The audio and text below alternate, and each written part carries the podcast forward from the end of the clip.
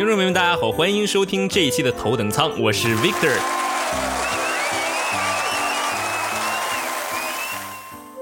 最近呢，有一个大新闻刷爆世界各大头条啊，那就是 Elon Musk 投资的公司 Neuralink 呢，日前向外界展示了其开发的脑机交互技术，并表示明年呢会进行实验。Neuralink 研发了一种被称为线的技术，用作脑机交互。这些线呢，说是比人的头发丝儿还细，是一系列的微小电极和传感器，可以传输信息。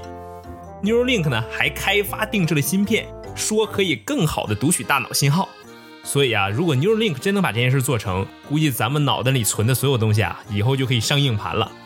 但我们今天呢不讲 Neuralink，因为这家公司啊离咱们生活还是有那么点远。今天我们就讲老马的另一家公司特斯拉，因为特斯拉离咱非常近呢。尤其是随着特斯拉现在上海厂房快速推进呢，最快今年年底，估计第一批预定国产特斯拉的客户啊就能收到货了。而我们头等舱呢，准备也借这一波老马和特斯拉的热度，来跟大家聊一聊特斯拉的前世今生。特斯拉这家公司很有意思啊，以我观察呢，它的发展是有自己的内在规律的，那就是这家公司啊，每隔几年就会赌一把大的，然后很快呢把自己陷入破产绝境，但最后又奇迹般的成功，然后他再赌一把大的，再陷入绝境，再成功。你看这一轮一轮的，活的是不是嘎嘎有节奏感？而且你要一两次吧，别人会说你运气好；但你把把玩绝地重生，而且每次之后呢，公司还能发展的越来越好，那就太帅气了。所以这期节目，咱们就一起看看这个特斯拉是怎么从他如此传奇的过去，能混到今天在华尔街上啊，还是天天被人喊做空的地步。最后呢，咱们也小小的展望一下特斯拉的未来。看看我们这些小投资者要不要上特斯拉这艘海盗船？准备好了吗？我们进入今天的节目。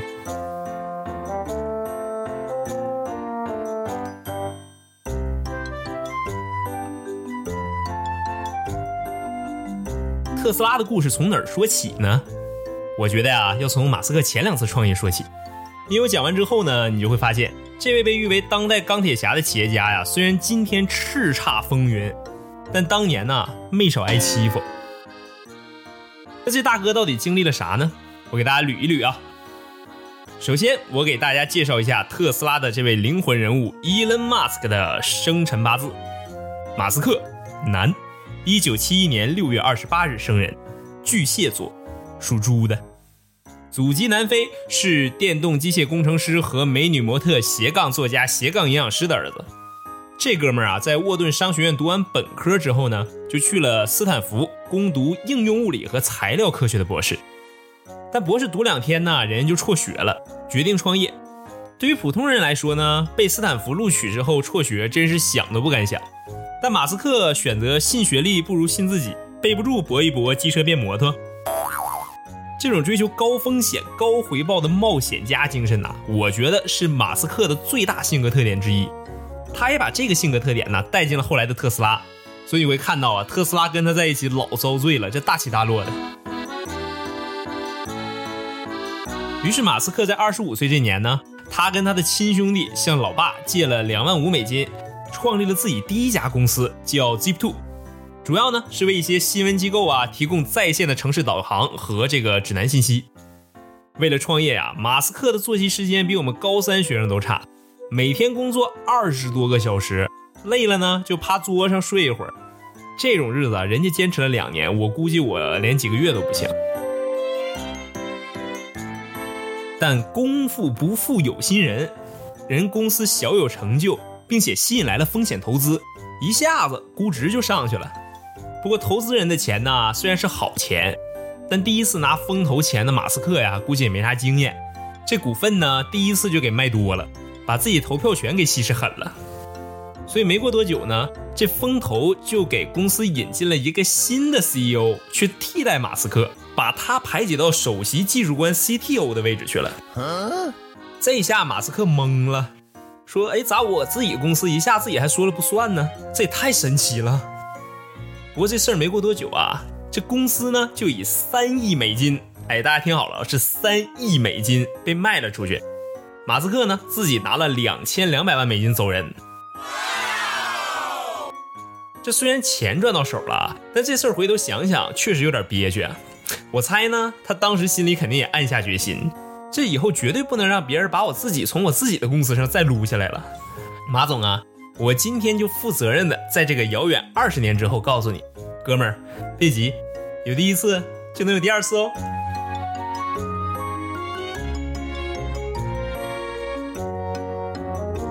这之后呢，估计马斯克也是没能马上从被撸的这个创伤中走出来啊。他决定先浪一段时间。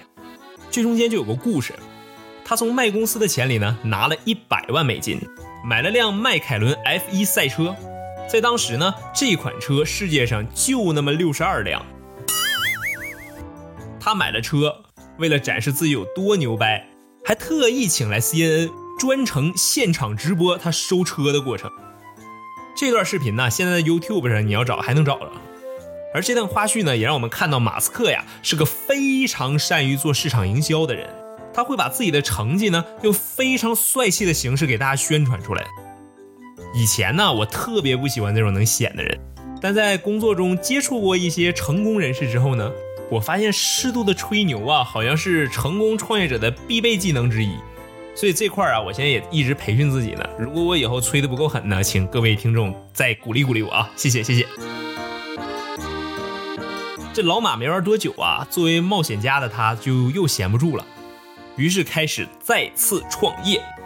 他找了合伙人呢，一起做了个网站，叫 X.com。而这个网站呢，想做的事儿基本上就是把银行搬到网上来。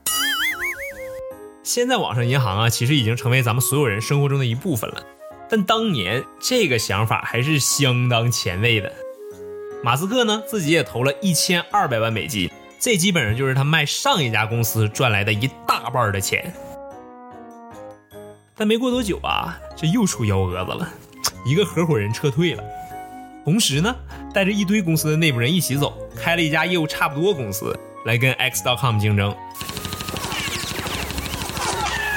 所以你说马斯克这也算命运多舛呀，但这人走了一半不要紧呢，咱可以再找。这办公室不能空着呀，交了租的呀。于是他就开始到处找租客。这一招租啊，就招来另外一家初创团队。马斯克呢就跟这群人一起工作过一段时间，发现哎，这个大家化学反应好像不错，于是两家公司就合并了。业务呢也开始做在线支付，起名叫 PayPal。然后大家一致推荐马斯克当 CEO。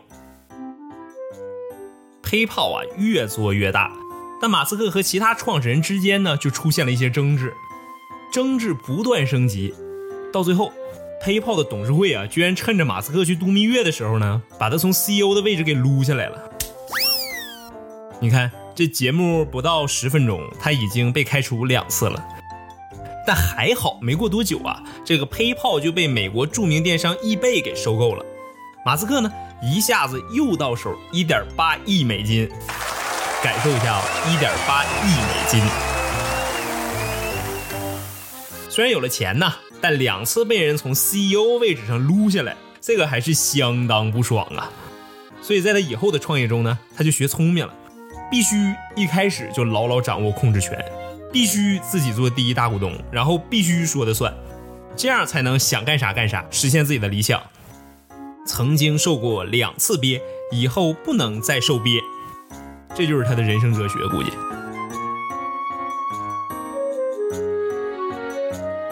故事讲到这儿啊，特斯拉终于要登场了。谢谢大家听我说了这么多没用的啊！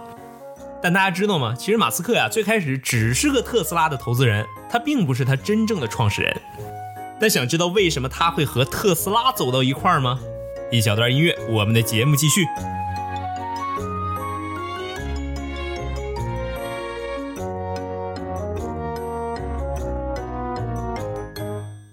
二零零二年，刚刚从 PayPal 退休的闲人马大哥开始仰望天空。这哥们儿啊，从小就对太空特别感兴趣，于是呢，就开了个发射火箭的公司，叫 SpaceX。这个 SpaceX 啊，又是个传奇公司，咱们今后有机会啊再唠。但二零零三年夏天，马斯克呢就为了 SpaceX 搬到了洛杉矶，而当时呢，美国正在打伊拉克战争，大家天天谈的东西啊，就是石油和战争。因为这哥们儿每天耳朵边上都是油油油这些的，这个马斯克就寻思啊，这生活真的离不开石油吗？不能用别的能源把它代替一下？其实这个问题不止马斯克在寻思，硅谷啊还有另外一些人也在寻思。这帮人里啊有一个就叫马丁·艾伯哈特。这个马丁·艾伯哈特呀是个学电机工程的，之前呢也创过业。他一方面酷爱跑车，但另一方面呢又担心全球变暖。同时啊，他对美国对石油的这种过度依赖呢也有点感到着急。于是这哥们儿就想啊。这咋能把这两者结合一下呢？哎，这不如我就搞一个超炫酷的电动跑车，这不就又帅气又环保了？于是这个艾伯哈特啊，就带着几个哥们儿，在二零零四年六月份呢，成立了一家公司，专攻这种超酷电动跑车，起名就叫特斯拉。特斯拉这个名啊，其实是为纪念一个叫尼古拉特斯拉的人。这个人啊，可能大家都不太熟，但他的老对手你肯定听过。人家叫爱迪生，爱迪生发明了直流电，特斯拉呢是发明交流电的。艾伯哈特这间公司一开始就以特斯拉的名字来命名，表示了自己对创新的敬畏和尊重。你看这名儿多重要，直接帮公司立好了 flag。如果有一天呢，我也能搞一个中国版的这个超跑电动车啥的，我就给它起名叫小白龙。来纪念中国历史上第一个把唐僧一路从东土驮到西天的这个神坐骑。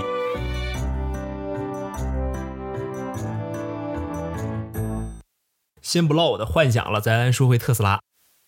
特斯拉要搞电动车呀，可以，但是没钱，所以呢，这帮人就出去融资。但当时啊，其实没人敢投这些概念的，因为觉得这个东西不太靠谱。所以走了一大圈呢，这哥们儿就凑了五十万美金。但是要搞个电动跑车的样品出来啊，这个至少要七百万美金。所以有一天，正当这哥们儿愁呢，一个搞风投的就跟这个艾伯哈特说呀：“说，哎，哎，我认识个人，跟你们一样，也想搞电动跑车。那个人啊，也不太正常，现在呢正研究发火箭呢。他叫马斯克，你可以去找找他。这个人傻钱多，背不住就有火花呢。”于是啊，这个艾伯哈特还真来找了马斯克。这俩人聊了四天，马斯克说：“行，这个你跟我想的好像还真差不多，是不是差六百五十万美金？没事我出了。”在当时的风投圈，一个个人投资者呀，你要说投六万五美金，那是相当理性的；你说投六十五万美金呢，是钱估计有点烧得慌。但一出手就六百五十万美金，这绝对是大侠级别的。马斯克从前两个经历中还学了一手，我这当年被风投撵下去了，这次啊我得说了算。于是呢，马斯克就当了董事长，特斯拉呀也正式诞生了。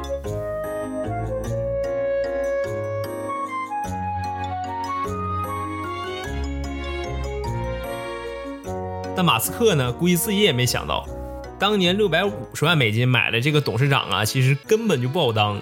这未来几年呢，特斯拉两次走到破产边缘。那特斯拉是怎么神奇的挺过来的呢？欢迎收听头等舱音乐之后，我们继续。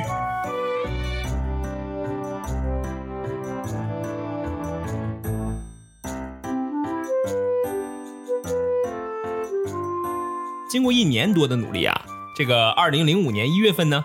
第一辆特斯拉跑车的样品终于诞生了。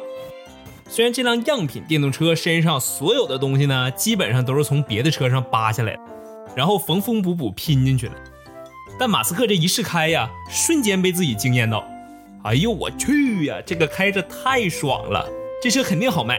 来，咱们得开始搞量产了，我要投 B 轮。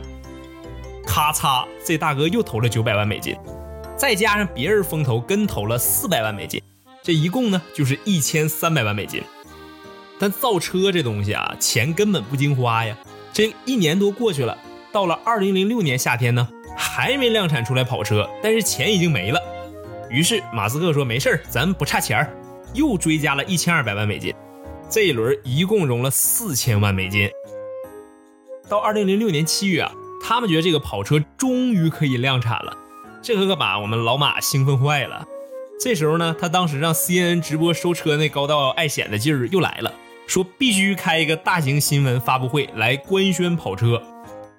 这哥们面子也足，一官宣呢，一堆名人都来了，包括什么当年加州州长阿诺施瓦辛格呀，还有谷歌的创始人啥的都过来了。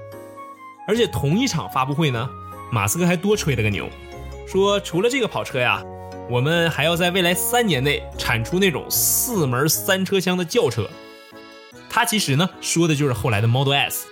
确实，二零零九年三年后，Model S 的确亮相了。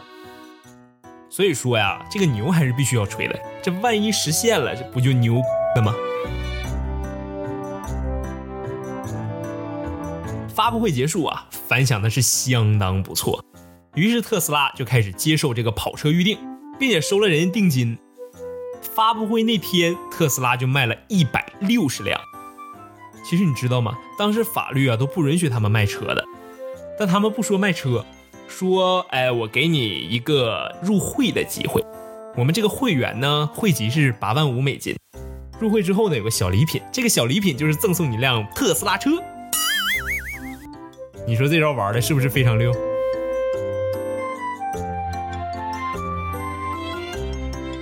这车是预定出去了，结果到二零零七年呢，他们就傻眼了，这跑车量产根本做不到啊，亲。因为发现造车呀，这个需要一百多种零件，还有几十个供应商，跟当年造 Jeep Two 写个代码啥的，造个网站啥的，根本不是一个难度。当时呢，马斯克就有点跟 CEO 啊有点不乐意了，说你这不行啊，我都亮过相了，车呢？于是，在二零零七年八月，马斯克把当年特斯拉真正的创始人艾伯哈特给炒鱿鱼了。最搞笑的是呢，艾伯哈特之前还跟马斯克提过，说：“哎呀，大哥，这个我没管过这么大公司啊，你可以找个专业的人来管，我给他打打下手。”马斯克一寻思说：“确实啊，你说挺有道理的，那不如你就先走吧，然后我再找人。”结果呢，提意见的把自己给踢出公司了。你说这哥们多惨！所以马斯克呀，实力证明自己受过的憋再痛，这也得让别人尝一尝。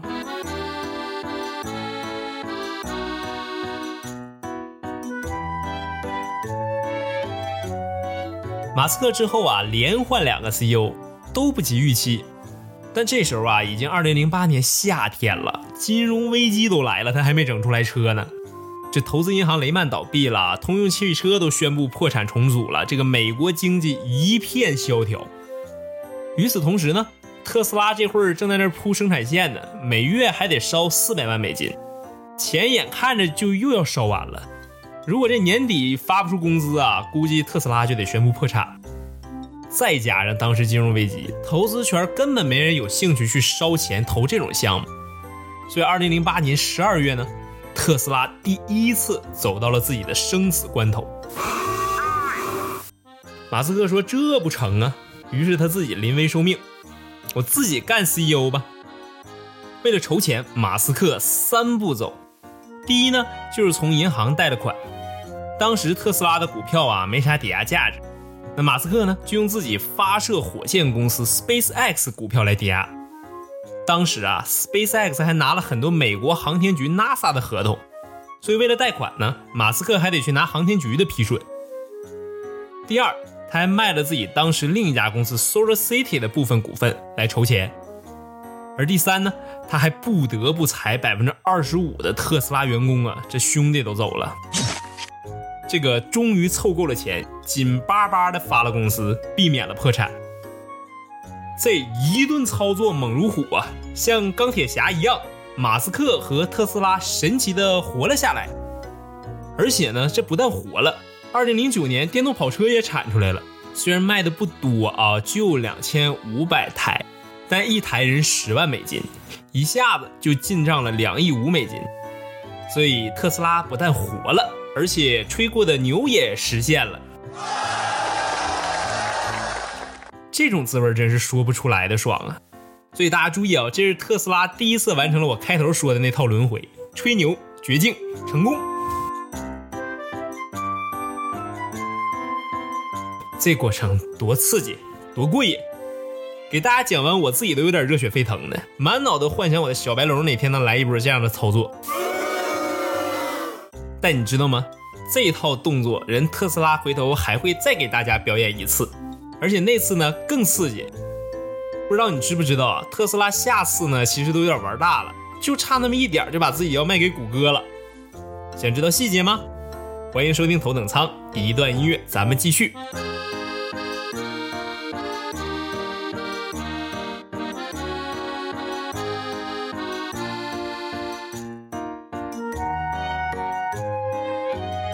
特斯拉能成功的卖出自己这种纯电动跑车呀，其实对普通车企已经是巨牛的成功了。一般公司呢，可能取得这种阶段性成功呢，肯定见好就收，安安心心的赚几年稳定钱儿。再加上这时候呢，正值美国金融危机，商业环境特别的差，其实不太适合再搞啥幺蛾子了。但马斯克不管那些呀，这哥们跟大家说了。还记得二零零六年我跟大家催过三年之内要量产高端电动轿车这件事吗？这个时间快到了啊，咱们可以开工了啊！你问我钱哪来呀？这不跑车刚刚赚了不少吗？一分不用留，咱全都整这个轿车里就行了。哎，对，还有这款车咱就叫 Model S。大家看看马斯克呀，这根本无法满足于小目标，这个就是做大事的心态。在东北呢，我们会说人有多大胆，地有多大产，小赌养家糊口，大赌发家致富。这些我小时候学来的人生哲理，现在马斯克居然也全知道。当时马斯克最喜欢的高端轿车车型呢是奔驰的 CLS，于是他们就买了一辆这个车当样板来设计这个 Model S。好信儿的大家可以上网查查图啊，这俩车长得那是相当的像。其实第一台 Model S 的样品呢。就是奔驰 CLS 改装的。当时马斯克呀，就请了一个跟他超级合得来的汽车设计师来设计这个 Model S。这设计师呢，基本就能做到马斯克指哪儿他打哪儿。例如啊，马斯克说车身必须是铝的，你知道吗？当时啊，都没有什么量产车车身真的是铝的做的。但这哥们说没问题，咱整。马斯克又要求说，咱必须做一个可以自动弹出来的门把手。这哥们说没问题，咱整。他俩一起研究，给这个车加了好多好多细节。二零零九年三月呢，车终于设计的差不多了，于是老套路，开发布会亮相 Model S。这一出场，全球消费者都惊呆了。当时大家只能用一个字儿来形容 Model S 的性能，那就是帅呆了。当时媒体的评价是这样的：Model S 之前，汽车是汽车；Model S 之后，原来电脑是可以安轱辘的。顾客也疯狂了。当时特斯拉线下的铁店呢，有一阵子其实都不需要员工的，而是一堆特斯拉的用户，就是俗称自来水的民间粉丝团，义务在店里帮你推销特斯拉。而且不只是消费者在疯狂，连竞争对手都坐不住了。奔驰母公司戴姆勒就跟特斯拉签了合同，要求生产两个奔驰电动车的样品，用特斯拉的电池，而且投了五千万的美金，拿了特斯拉百分之九的股份。丰田呢也过来凑热闹，投了五千万美金。二零一零年一月，特斯拉跟美国能源局还签了一个四点七五亿美金的贷款，交换条件呢就是 Model S 必须在美国生产。所以你看啊。媒体疯狂，顾客疯狂，竞争对手也疯狂，这一切来的太突然了。于是马斯克乘胜追击，说：“不如咱上市吧。”二零一零年六月二十九号，特斯拉上市，融了二点三亿美金，第一天这股票就暴涨了百分之四十一。这是自福特在一九五六年上市以来呀，第一个上市的美国汽车公司。这一套花里胡哨的东西搞完之后呢，马斯克坐下来跟大伙说呀：“咱现在就剩一个问题没解决了，就是谁跟我讲讲这个 Model S 这种车能咋量产？” 话说特斯拉之前生产跑车呀是几千台的产能，这跟生产上万台汽车呢是完全不同的概念。而且你看看老牌丰田呐，他们都是经历了八十多年的沉淀，才能达到今天量产的能力的。所以从二零零九年官宣到二零一二年，这已经折腾三年了。可是特斯拉呢，就迟迟无法大批量的交付 Model S。但之前融的钱呢，确实已经烧的差不多了。由于交付太慢，有的客户终于忍不了了，开始取消定金。而这件事啊，就很快反映到了股市上。很多做空者看到了特斯拉可能没法量产 Model S，并且呢，也担心客户需求因此下降，于是开始做空这个股票。这下子马斯克急了，这么下去，这公司非得破产不成啊？不行，Model S 这么好，我必须把它保住，我还得宣传宣传。于是呢，他做了一个非常不常规的决定，他让全公司所有人通过公司的数据库呢，去找任何曾经对特斯拉车有好感的潜在客户，然后给他们打电话推销 Model S。这里说的公司所有人呢，是真正的所有人。从前台销售到后台打杂，连清洁工都放下扫把，大家一起为 Model S 打 call。马斯克呢，本人也在那打电话，但他不是打给潜在客户的，而是打给他一个老朋友，叫做 Larry Page，就是谷歌的联合创始人。马斯克跟拉里·佩奇啊是老交情了，他当年来硅谷的时候啊没地儿住，就睡过佩奇的沙发，可能是关系足够铁吧。马斯克提出啊，让谷歌收购特斯拉，来保证特斯拉不会破产。价值呢，马斯克就给人估了一个六十亿。但这不是最猛的，最猛的呢是马斯克还提了两个条件，我给大家说说。第一，就是马斯克要控制特斯拉至少八年，或者呢是等到特斯拉可以做到大批量生产大众版的电动车，也就是今天咱们说的 Model Three。第二就是未来，如果特斯拉再没钱，谷歌必须再掏至少五十亿出来，帮特斯拉实现自己的目标。小伙伴们，你们有没有很震惊？一个穷困潦倒、被迫卖身的人，居然跟老爷提条件，而且还要来老爷家当老爷。但更神奇的是啊，马斯克居然把谷歌的董事会给忽悠瘸了，他们居然同意了这个收购方案。所以你看。这老马从小培养的吹牛能力啊，一点都不白费。梦想给自己吹信了不厉害，你要能把别人都吹信了，那才是真实力。但这不是故事的高潮，故事的高潮是这样的：就当这个收购马上就要发生的时候呢，奇迹发生了。还记得特斯拉那边疯狂打 call 找客户那帮全体员工吗？好多客户因为这通 call 啊。居然真的预定了 Model S，并且交了定金，所以在二零一三年一季度财报里呢，特斯拉公布了财报，亮瞎所有人双眼。他们的预定在这一季度达到了五点六亿美金，而且公司还出现了一千一百万美金的净利润。他们公布了这个数据之后，投资世界疯狂了，特斯拉的股票一下子从三十美金直接跳到一百三十美金。一下子做空者全傻眼了。这次呢，也给做空者上了非常重要的一课，就是特斯拉这个公司啊，你再有问题，你可千万别拿整个身家来做空的。这大哥都能把自己卖到老爷家去当老爷，他还能有啥做不到？不过这一下啊，特斯拉也不用卖身了，跟谷歌的收购呢也不谈了。在这之后啊，Model S 就取得了巨大的成功。二零一三年全年，特斯拉销售了两万三千台 Model S。二零一五年，特斯拉销售了十万台 Model S，而二零一七年二十万台。特斯拉在刺激战场中绝地求生。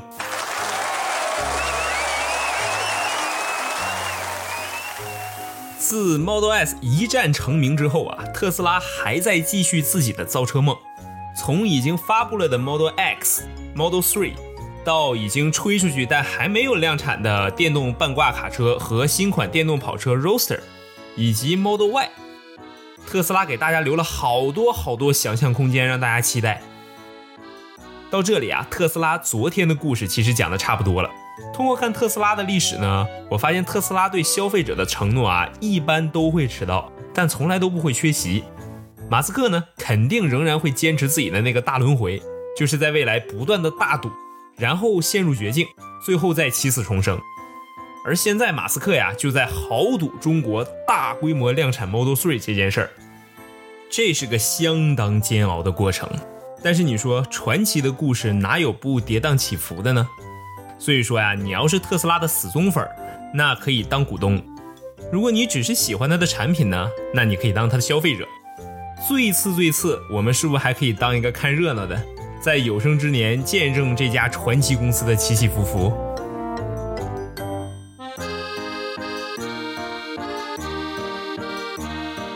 这里啊，既然说到了特斯拉的股票呢，那我想多说两句。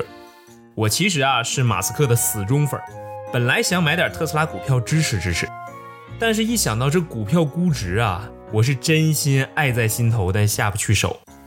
我在录这期节目的时候啊，特斯拉的股价是二百六十美金一股，已经从今年最低点一百七十六美金反弹了百分之四十五了。但即使是这样啊，跟年头的三百三十美金比，还是下跌了百分之二十。我在这儿呢，也给大家提一下几家一线投行对特斯拉二零一九年年底的目标价预测。摩根斯坦利说它的目标价是二百三十块，J.P. Morgan 说它的目标价是二百块，UBS 瑞银呢说它的目标价是一百六。总结下来啊，就是整条华尔街都觉得特斯拉不值现在这么多钱，应该还得跌回去。其实华尔街这么一致给出卖出评级啊，也真不容易。因为一般情况下呢，华尔街是个能不得罪人就不得罪人的地方，尤其是特斯拉这种经常出来融资的公司啊，跟投资银行生意可多了，所以投资银行一般都供着。虽然理论上啊，投行负责融资部门的跟写报告部门的要保持相对独立，但华尔街各大行一群研究员这么往死了踩特斯拉，那也是真有原因的。这个原因呢，就是特斯拉的估值用传统方式看，那真是太贵了。我给你捋捋啊，我们可以把特斯拉跟老牌汽车巨头福特做个对比。特斯拉现在市值是四百六十亿，福特呢市值是四百亿美金。在二零一八年啊，特斯拉生产并交付了三十五万辆各种型号的车。大家猜猜福特二零一八年全球卖了多少辆车？六百万辆，是特斯拉的十七倍的交付量。所以你就这么傻傻的看呢？就算福特再不行，人家也比你特斯拉一年多卖那么多车，那凭啥市值比你还低呢？为了搞明白为啥投行都这么看空特斯拉呀，我们头等舱几个人也仔细看了看这些投行的估值原理。我们发现呢，这帮投行能搞出来二百多块钱的目标价，其实已经是历尽了千辛万苦了。举个例子啊。摩根大通的估值模型里呢，目标价是通过百分之五十的 DCF model 和百分之五十的 multiple 拼出来的。然而那百分之五十 multiples 里呢，还是三分之一的 PE、三分之一的 EV/EBITDA 和三分之一的 price to sales 这种三者估值方式的无敌混合体。那为啥要搞这么复杂呢？要我说呀，就一个原因，是因为简单模型搞出来的目标价呢，会低的吓人。咱们就单拿 J.P. Morgan 用 P/E 这种方法估值那一小部分看一看啊。J.P. Morgan 给了特斯拉一个2020年25倍市盈率的估值。先不说这个市盈率是不是已经比刚刚说的福特十倍的市盈率贵了一倍多了，但即使是用25倍市盈率算出来呢，2019年底特斯拉每股也就值146美金。所以摩根大通啊，也是通过自己的努力，把一百四十六美金的估值活生生的调到了二百美金。而摩根大通报告里啊，是这么点评特斯拉的：他们卖出的评级已经考虑了特斯拉的一切值得投资的优点，包括它独特的商业模式、受欢迎的产品组合、前沿的技术，以及公司充满愿景的领导人马斯克。这所有的一切都已经考虑在估值体系里了。而在 Model 3减价、竞争加剧、需求端不明朗多个负面因素的影响下，实在是有理由怀疑特斯拉是否能在这场战斗中胜出。说到这儿啊，不知道大家是怎么想的，但就我个人而言呢，我觉得特斯拉虽然产品炫酷，但好像让我现在买股票啊，还是有那么一点难，就是因为这估值还是太夸张了。但我也不敢做空，原因就一个。那就是这公司的老大呢，是马斯克，是那个能把自己卖到老爷家当老爷的当代钢铁侠。我呀，衷心希望老马这次豪赌中国市场 Model 3能成功，给中国消费者带来顶级电动车的体验。让咱们拭目以待，看看特斯拉能不能再来一次起死回生，让华尔街所有的投行都打脸。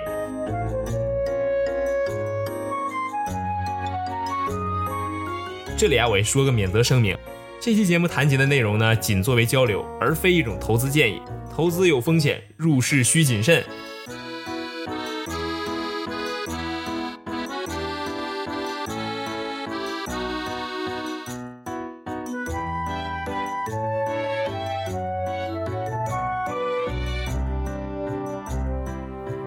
到这里啊，关于特斯拉的节目我们就结束了。